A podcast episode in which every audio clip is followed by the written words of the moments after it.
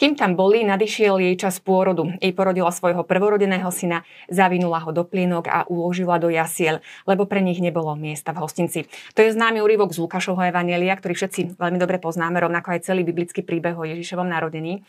A ja som rada, že pozvanie prijal do štúdia Pater Marek Vaňuš, verbista, biblista a verím, že sa dozvieme aj niečo nové e, z tohto biblického príbehu, respektíve nejaké nové inšpirujúce súvislosti s našim prežívaním Vianoc. Vítajte. Ďakujem za pozvanie. Ako máme počúvať, čítať, pozerať tento známy vianočný príbeh tak, aby to nebolo len nejaké rozprávanie, nejaká rozprávka, ktorá patrí Vianociam? Isté je to známy príbeh, ktorý do veľmi dobre poznáme a možno preto je potrebné učiť sa ho čítať a počúvať vždy akoby na novo. Možno aj s tou pozornosťou voči jednotlivým detailom, ktoré nám ponúka tento príbeh, či už v Lukášovom evaníliu alebo aj v Matúšovom evaníliu, pretože v tom vianočnom období máme texty z oboch evangelistov. Možno čítať ho nielen ako niečo izolované, ale v rámci samotného evanelia sú to príbehy, ktoré sú umiestnené na začiatok a ako keď človek vchádza do nejakej katedrály, tak prvé, čo ho uvíta, je slávnostný portál, zvlášť mám na mysli, dajme tomu, tie gotické katedrály. A oni už človeka naladia na to, čo môže očakávať vo vnútri. Aj tieto príbehy o Ježišovom narodení alebo detstve, ako ich nazývame v Evangeliu podľa Matúša a Lukáša, sú akoby takým portálom do toho veľkého chrámu celého Evanielia. A oni nám tak skrytosti a mnohokrát takej, takým zaujímavým spôsobom ponúkajú odkaz na, na celé Evangelium, na mnohé témy, ktoré sa potom v samotnom Evangeliu objavia a ktoré, ktoré charakterizujú Ježišov život, a teda najmä tú kľúčovú časť, jeho smrť na kríži a jeho zmrtvých vstanie.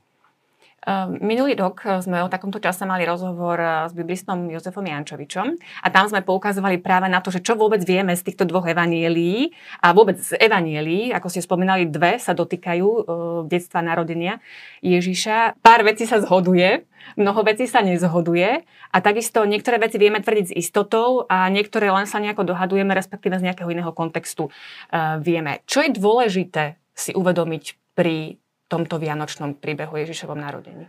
Je dôležité mať na pamäti, že to nie sú nejaké kronikárske záznamy. Nechcú nám podať v prvom rade históriu. Ako myslím, že aj v tom rozhovore to bolo spomenuté, že tie podstatné veci poznáme a v tom sa zhodujú. Ježiš sa narodil z Panny Márie, bol to panenské počatie, narodil sa v Betleheme.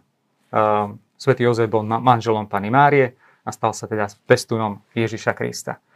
Tieto kľúčové udalosti sú identické. Tie ostatné veci, ktoré sa dotýkajú toho príbehu vianočného, tak evangelisti spracovávajú možno s takou určitou slobodou. Niektorí niečo vynechali, niektorí niečo možno rozvinuli, aj s ohľadom na tých, ktorým písali. A tak možno v tých evaneliách potrebujeme vnímať už na začiatku to, čo som povedal, že je tam určitá taká tá hlavná myšlienka, ktorá sa tiahne celým evaneliom a preto ten evangelista si vyberie možno nejakú udalosť, nejaké to zasadenie tej udalosti, aj aj historické, môžeme zobrať napríklad toho Lukáša, tak e, je to evangelista, ktorý okrem iných má vo svojom evaneliu takú dôležitú črtu toho pohľadu na tých, ktorí sú na okraji, chudobných, biedných. Je to jeho blahoslavenstvo, blahoslavený chudobný. On tam nedodáva blahoslavený chudobný v duchu, ale chudobný, pretože tá chudoba má dosť také veľké miesto, lebo komunita, ktorej píše, možno mala s tým nejaké problémy. Boli tam bohači, boli chudobní a potrebovali možno toto upozornenie. A tak vidíme, že aj v tom príbehu uh, sú tam pastieri, ktorí sú vlastne na okraji spoločnosti.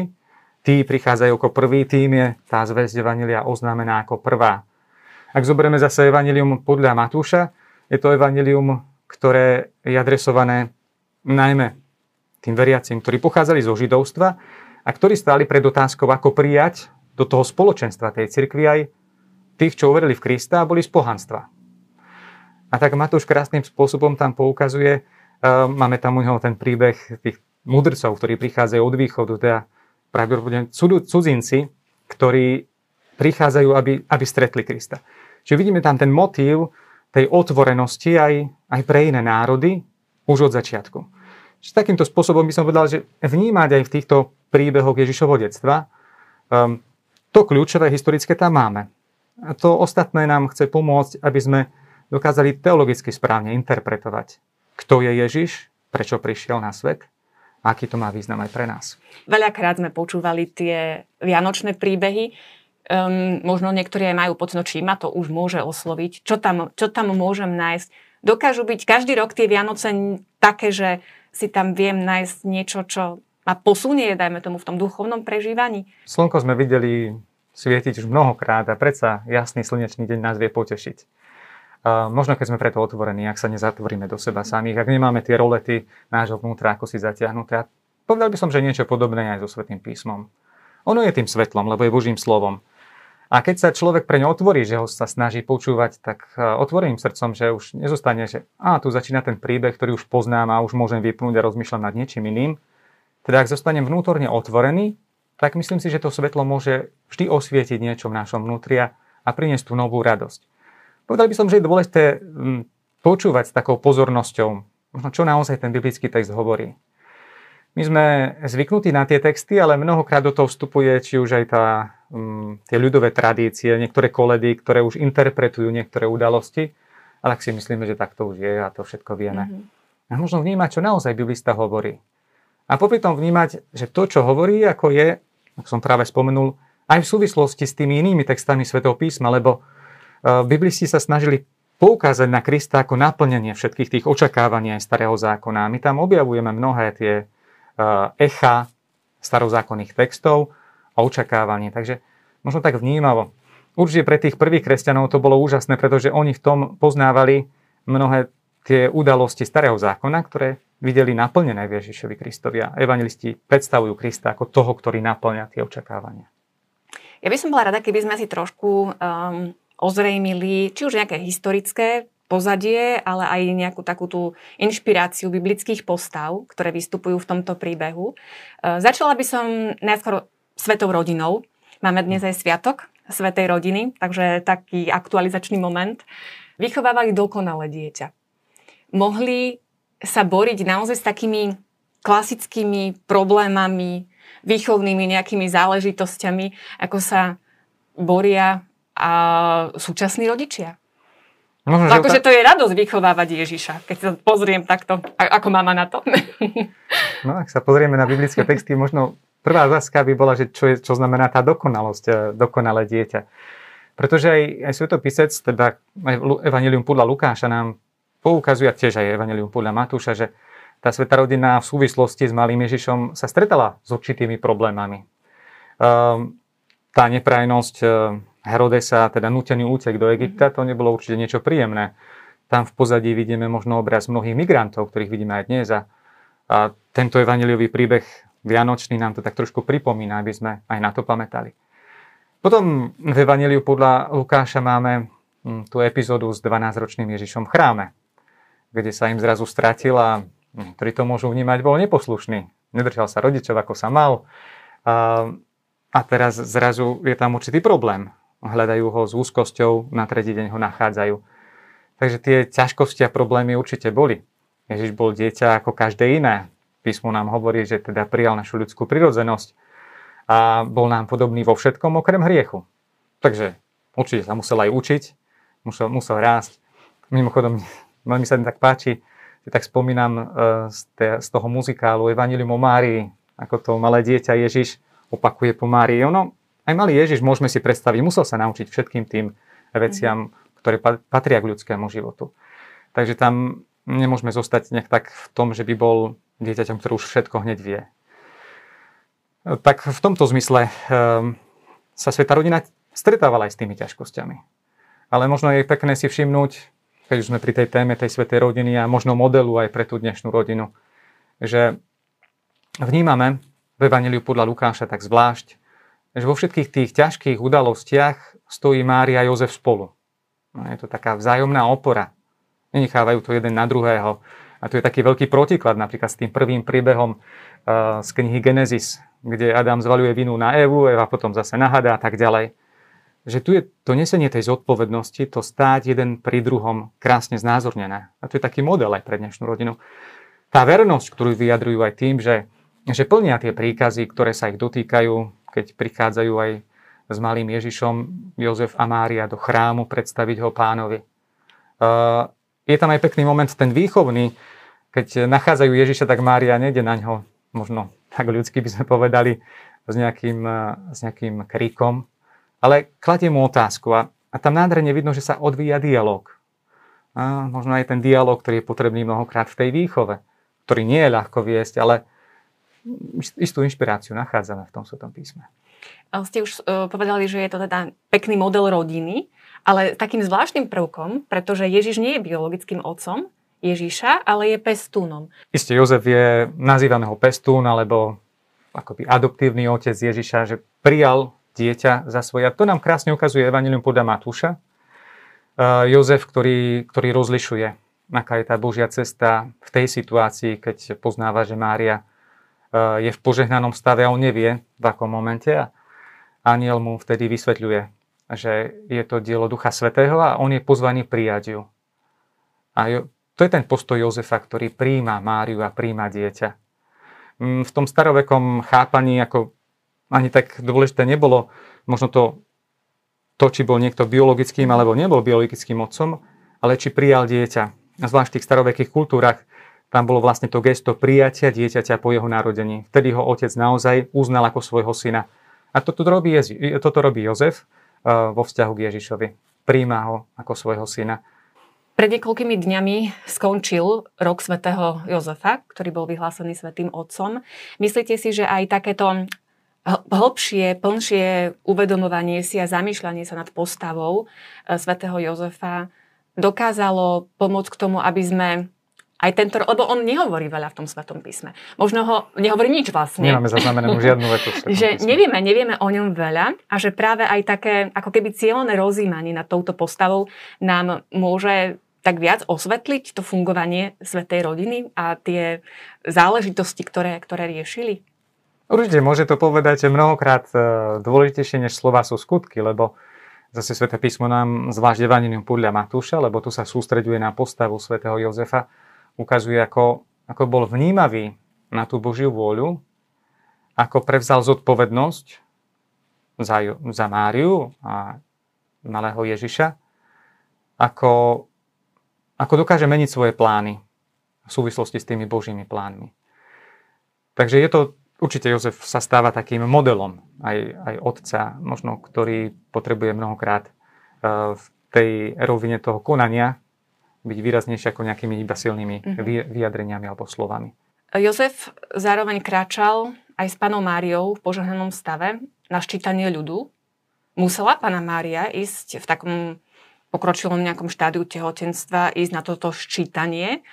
Bolo to také dôležité, neexistovala nejaká výnimka, lebo naozaj niekedy, keď si predstavujeme tieto udalosti e, do takej ľudskej rovine, tak sa nám to môže zdať, že či to naozaj bolo nejako potrebné, alebo respektíve čo nám chce potom ten svetopisec cez to povedať, keď to tak nejako zdôrazňuje. Nezaujímavé, svetopisec hovorí, že Mária bola v požehnanom stave. Nehovorí, že už v pokročilom alebo menej mhm. pokročilom. Mm-hmm. A keď boli v Betleheme, nadišiel čas pôrodu. To znamená, že my mnohokrát to tak vnímame, že... To je zase to ľudové možno zobrazenie, že naozaj vidíme na mnohých obrázkoch už panu Máriu s takým veľkým brúškom, ako kráčajú e, niekde na to ščítanie, že, že asi tam treba teda rozlíšovať, že čo je možno už v nejakej tej tradícii ľudovej a čo teda naozaj hovorí Svete písmo. Vidíte, toto som si nikdy neuvedomila. Lukáš používa v podstate ako pozadie to sčítanie ktorého sa potrebovala zúčastniť. E, predovšetkým Jozef. Zrejme išlo nejaké lokálne sčítanie, s, so zámerom možno zistiť to, kto má aké dane platiť. A, v podstate nebolo nutné, aby Mária možno išla aj s Jozefom, pretože hlava rodiny bol zodpovedný, ktorý mohol zapísať všetkých tých členov svojej rodiny. A Mária je opäť aj tu s Jozefom, idú spoločne, ako som spomenul, čiže uh, je to tá jednota aj, aj, uh, aj v tomto slova zmysle. Uh, to, že nemusela byť nevyhnutne v pokročilom štádiu tehotenstva, to nám, o tom nám nehovorí ani sväté písmo. Čiže je to určite trošku tradícia. Podobne ako je tradíciou to, že Mária s Jozefom hľadajú príbytok. A dokonca to z toho sa vytvorila taká pekná tradícia, aj ľudová, má svoju hodnotu, pretože nesie určité teologické posolstvo, ale v tom svetom písme uh, nemáme zmienku o tom, že by nemohli nájsť príbytok. Je to skôr opäť z, tej, z tých našich ľudových tradícií. Keď už sme pri tom príbytku, čo to vlastne teda, no hľadali, vidíte, povedali ste, že nehľadali. kde, čo bolo tým príbytkom, kde sa teda narodil Ježiš? Lebo poznáme, že to bola maštalka, poznáme aj interpretáciu o tom, že to bola nejaká jaskyňa, že to bol nejaký dom. E, kde sa teda narodil Ježiš? Isté, mnoho závisí od, toho, od tej interpretácie e, toho, slovesa, ktoré, e, toho slova, ktoré tam používa evangelista. A o tom je napísaných veľa článkov, ale v podstate my potrebujeme možno mať tú predstavu toho domu. Mnohokrát, keď sa povie nejaký dom, alebo aj ten hostenec, alebo ten útulok, tak prirodzene nám prichádzajú na um nejaké tie predstavy, ktoré máme, pretože sme sa s niečím takým stretli. V tom Betleheme toho prvého storočia môžeme predpokladať, a aj keď tam človek ide, tie archeologické výskumy to potvrdzujú, že tie domy bývali obyčajne postavené, keďže je to taká skalnatý terén, ktorý má mnohé vyhlbeniny alebo také malé jaskyne, tak bývalo zvykom postaviť pri nejakej takej vyhlbenine, ktorá bola prirodzene vytvorená, pred tou skalou ešte takú jednu miestnosť a vytvoril sa dom. Čiže dom, ktorý bol zložený z nejakej postavenej časti a vzadu, kde si, alebo kde si na boku, mal aj tú vyhlbeninu, ktorá mohla byť chápaná ako jaskyňa. Zvyčajne v tej dobe ten dom nemal nejak veľa miestností, to bola hlavná miestnosť, ktorá počas dňa mohla slúžiť na vítanie návštev, hostí a v noci slúžila ako, ako spálňa. Tam spali všetci. Nakoniec máme o tom odozvu na inom mieste v Evangeliu, že keď už hovorí to podobenstvo, ako za jedným priateľom prišiel iný priateľa, pýtal od neho chleba a on hovorí, nemôžem vstať, lebo e, všetci už spia, deti sú okolo mňa a nemôžem vstať a dať ti. No, lebo tam zrejme spali mm. pohromade. V každom prípade, popri tejto hlavnej miestnosti bola aj potom tá, tá vedľajšia miestnosť, ktorej mohli byť niekedy aj zvieratá, um, možno zvlášť v zime, a ktorá bola teda oddelená, bola tou takou druhou časťou. A teda to, čo nám naznačuje uh, text Evangelia je, že uh, pre Máriu, ktorá, ktorý nadišiel čas pôrodu, nebolo miesto v tej časti pre hosti, aj v tej, tej hlavnej miestnosti. Môžeme si to aj domyslieť, že potrebovala určité súkromie. Predsa len pôrod je taká špecifická udalosť, ktorá, ktorá vyžaduje určité súkromie a intimitu. Takže práve kvôli tomu išli možno do tej zadnej časti toho domu alebo bočnej časti, ktorá bola buď akoby jaskyňa, pretože tam boli niekedy zvieratá, tak sa môže chápať ako maštal. Z toho vznikol zrejme aj, aj ten koncept tej maštale, ale v podstate v zásade to bola súčasť toho domu. A koľko pobudli na tom mieste? Lebo tiež potom máme možno aj takú predstavu, že teda zdržovali sa v nejakom priestore, prišli tam aj pastieri, neskôr ešte aj dokonca z východu sa stihli tam zastaviť uh, traja králi. Uh, koľko boli na tom, na tom mieste? Lebo ako, ako časo, časovo to môže byť aj teda dlhé nejaké obdobie. Isté. E, Evangelium podľa Matúša napríklad spomína, keď prichádzajú tí mudrci z východu, že Máriu nachádzajú aj s dieťaťom v dome. Je pravdepodobné, že v tej časti tej zadnej časti toho domu alebo tej vyhlbenej v tej akoby jaskyni sa nezdržovali celý čas. Už s malým dieťaťom žili normálne v rámci domu. Keďže Jozef pochádzal z tých končín, tak je, dá sa predpokladať, že tam mal aj nejaké príbuzenstvo a mohli tam nejaký čas bývať. Dĺžku toho času nevieme. Jediná taká indícia, ktorú nachádzame v samotnom evaníliu je to, čo spomína evangelista Matúš, keď Herodes dáva zabiť tých chlapcov v Betleheme a v okolí, od dvoch rokov nadol, podľa času, ktorý zvedel od tých mudrcov. Dá sa predpokladať, že to bol nejaký dlhší čas.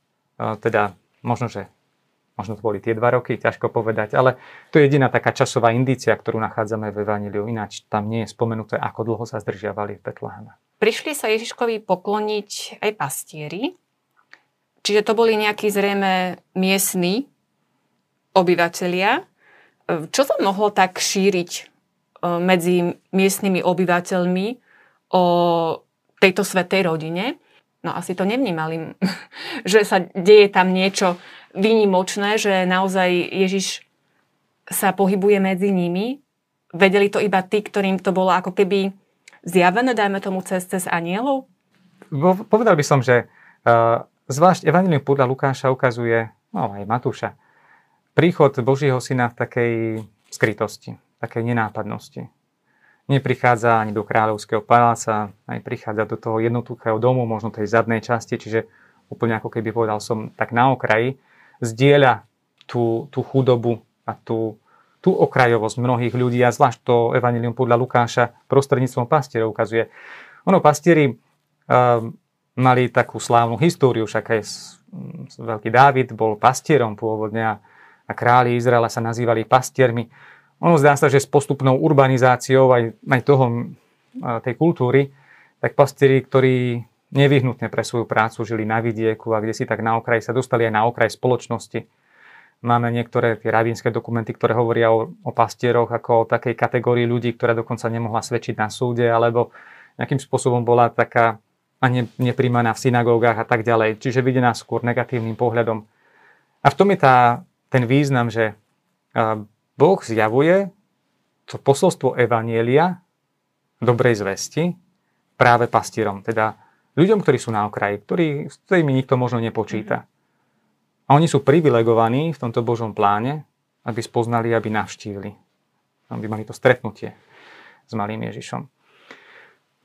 Dá sa predpokladať, že zvyšok ľudí, hoci tam spomína Evangelium podľa Lukáša, že všetci sa divili o tom, čo sa o ňom hovorilo a čo o ňom pastieri hovorili.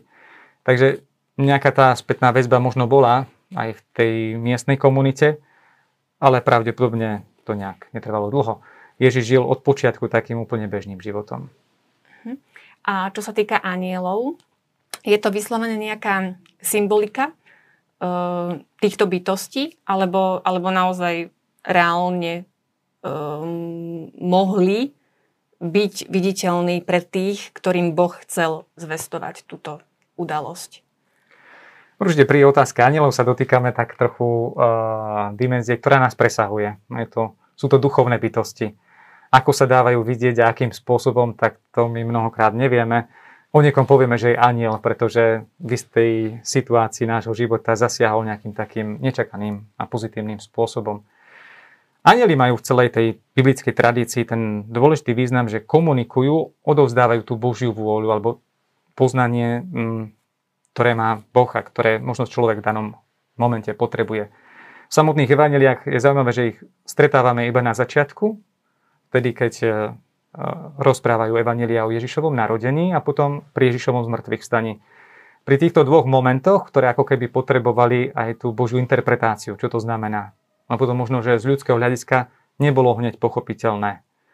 A teda anieli do toho vstupujú, aby, aby človeku pomohli poznať to, čo je správne. A zároveň tu môžeme vnímať, podľa mňa tá prítomnosť anielov poukazuje na to, že e, Ježišovo narodenie sa dotýka celého stvorenia. Že nie je to len niečo, čo je pre nás na Zemi, ako ten ľudský svet, ale je do toho vtiahnutý akoby aj ten Boží svet. Je krásny ten obraz, ktorý Lukáš používa, že celý zástup tých anielov sa pridal do toho spevu a do toho oslavného hymnu Sláva Bohu na výsostiach.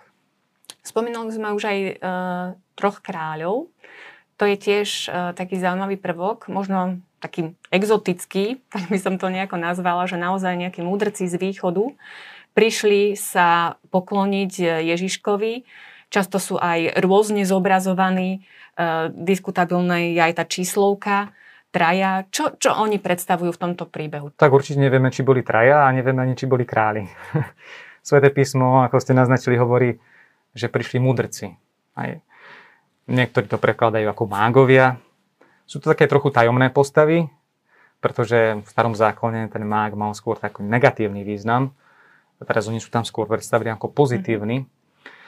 Uh, možno to, že prichádzajú od východu, teda pravdepodobne z tých iných krajín, tak to malo vplyv aj na tú ľudovú kultúru alebo na to zobrazenie, keď vidíme v Betleheme postavy troch mužov, ktorí sú odetí do takých slávnostných rúk, rúch, možno z tých perskej alebo arabskej kultúry chce to vyjadriť možno tu ten pôvod z týchto rôznych krajín.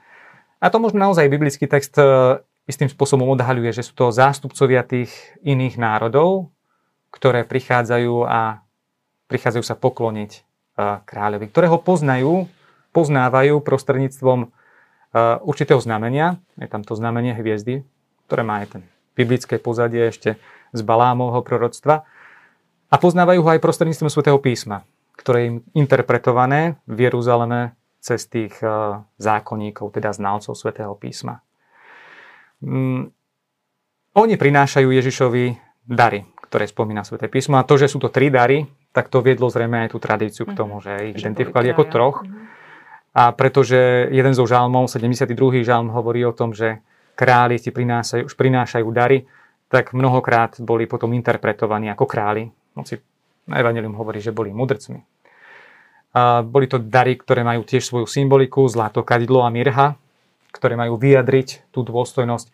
Konec koncov to prinesenie darov je dokonca takým úkonom takej poklony. Je to priam ako by prinesenie obety malému dieťaťu. Čiže oni v ňom rozpoznávajú v tomto dieťati kráľa a o čo viac Boha. Králi sa stretávajú aj s Herodesom, to je ďalšia postava, ktorá tu vystupuje. Um, aký bol Herodes vládár? To, čo vieme z histórie, lebo asi o Herodosovi z tých biblických postáv, ktoré sa týkajú, ktoré stoja okolo Ježišovo narodenia, tak uh, asi najviac vieme z histórie, zvlášť zo spisov Jozefa Flávia, známeho židovského historika. A nám hovorí, že Herodes bol tak trochu cudzinec, on bol idumejec, to znamená tak už poza tej uh, Palestíny. No a stal sa kráľom vďaka rôznym takým aj intrigám a bol veľmi mm, schopný vládca v tom, že on vedel, že si potrebuje získať aj Židov, ktorí ho vnímali tak trochu ako cudzinca. A vieme o tom, že postavil veľké diela, mm, dokonca dal uh, zväčšiť tú chrámovú, tú chrámové návršie, prestával samotný chrám, o tom máme tiež také trochu echa, potom v Evangeliu. Um, dal vybudovať veľké pevnosti, ako je Masada, Herodion, Herodion, ktorý sa stal potom neskôr aj jeho miestom, eh, kde bol pochovaný, Cezareu Primorsku. Čiže veľké, obrovské diela, hm, povedali by sme také staviteľské, ktorými si chcel získať Židov. Bol zároveň aj, aj dosť kruto, krutý, krutovládca. Aspoň z toho, čo Jozef Flavius píše, vieme, že eh, nechal zabiť svoju manželku, Mariame, bola už druhá v poradí aj dokonca troch synov, aj toho prvorodeného Aristobula, Alexandra a Antipatra, pretože mal podozrenie, že sa voči nemu chcú spiknúť a že mu chcú siahnuť na život. Čiže tento aspekt možno takého krutovládcu, možno až by to možno hraničilo s určitou paranojou, máme aj z týchto mimobilických prámeňov ako charakteristiku mm-hmm. Herodesa. A to by zodpovedal aj tomu činu toho zavraždenia tých chlapcov, hoci o tom nemáme žiadne, samozrejme, historické záznamy nikde inde. Dokonca Herodes, keď už vedel, že sa blíži jeho koniec a zomrel takou biednou smrťou, mal nejakú takú chorobu, ktorá bola veľmi bolestná, tak krátko pred svojou smrťou nechal zavolať do Jericha množstvo takých významných postav vtedajšej Palestíny a jeho príkaz bol, aby ich zabili, keď on zomrie, aby ľudia mali kvôli čomu plakať, keď on zomrie, lebo si uvedomoval, že nebol veľmi obľúbený. Uh-huh. No ale nevyznieva to trošku možno aj tak komicky, že sa bal takého malého dieťaťa? Možno evangelista chce poukázať na ten kontrast. Aj e, človek, ktorý má vládu možno v tomto svete, tak má vždy strach z toho, že ju môže stratiť. A opäť by som za tým videl skôr možno, možno tento postoj e, tej moci, ktorú Herodes reprezentuje. Tá moc sveta má strach z toho, že môže stratiť svoju pozíciu a svoju autoritu. Tam píše evangelista Matúš, že rozrušil sa Herodes a celý Jeruzalém s ním. Tá správa rozrušila všetkých. A vytvára tam ten určitý kontrast medzi Herodesom, ktorý býva v paláci, ktorý sa bojí o svoju moc a, a tú moc, ktorú prináša, ktorú zjavuje to malé dieťa, Ježiš, na okraji. Betlehem bol len nejakých 8 kilometrov, je situovaný od Jeruzalema, čiže kúsok. Je to v tej dobe maličká dedinka, možno mestečko, kde si na okraji v obyčajnom dome. Takže ten kontrast toho, toho strachu, tej politickej moci a, a tej moci, ktorú prináša Ježiš, ktorá je postavená úplne na iných princípoch. A pre vás osobne je ktorá táto biblická postava taká najinšpiratívnejšia? Pre mňa osobne asi pána Mária takým, takou najsilnejšou postavou toho príbehu Ježišovho narodenia. A a možno najmä v tom, čo poznamenáva Lukáš v tom príbehu eh, Ježišovho narodenia dvakrát o Márii.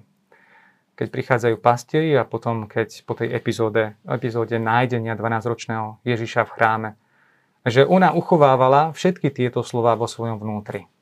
Mária predstavuje taký postoj hlbokej reflexie nad tým, čo sa deje. Uh, nemá nejaké také uponáhľané reakcie, také okamžité, také impulzívne, ale necháva to Božie slovo ako keby v sebe doznieť a ona v ňom dokáže rozpoznávať tú Božiu cestu. Dokonca niektorí hovoria, že taká zaujímavá interpretácia, že Mária potom, keď hľadá toho Ježiša, nachádza v 12-ročného Ježiša v chráme, tak vtedy kladie tú otázku. Ale potom tie slova uchováva sebe a potom ju už nevidíme vo veľkonočné ráno pri, e, pri prázdnom hrobe. No, niektorí to interpretujú, že ona tam už nepotrebovala ísť, pretože už po tých troch dňoch hľadania rozpoznala, kde je jej syn, kde je Ježiš. A teda jej viera bola silnejšia než to, že by sa musela ísť presvedčiť.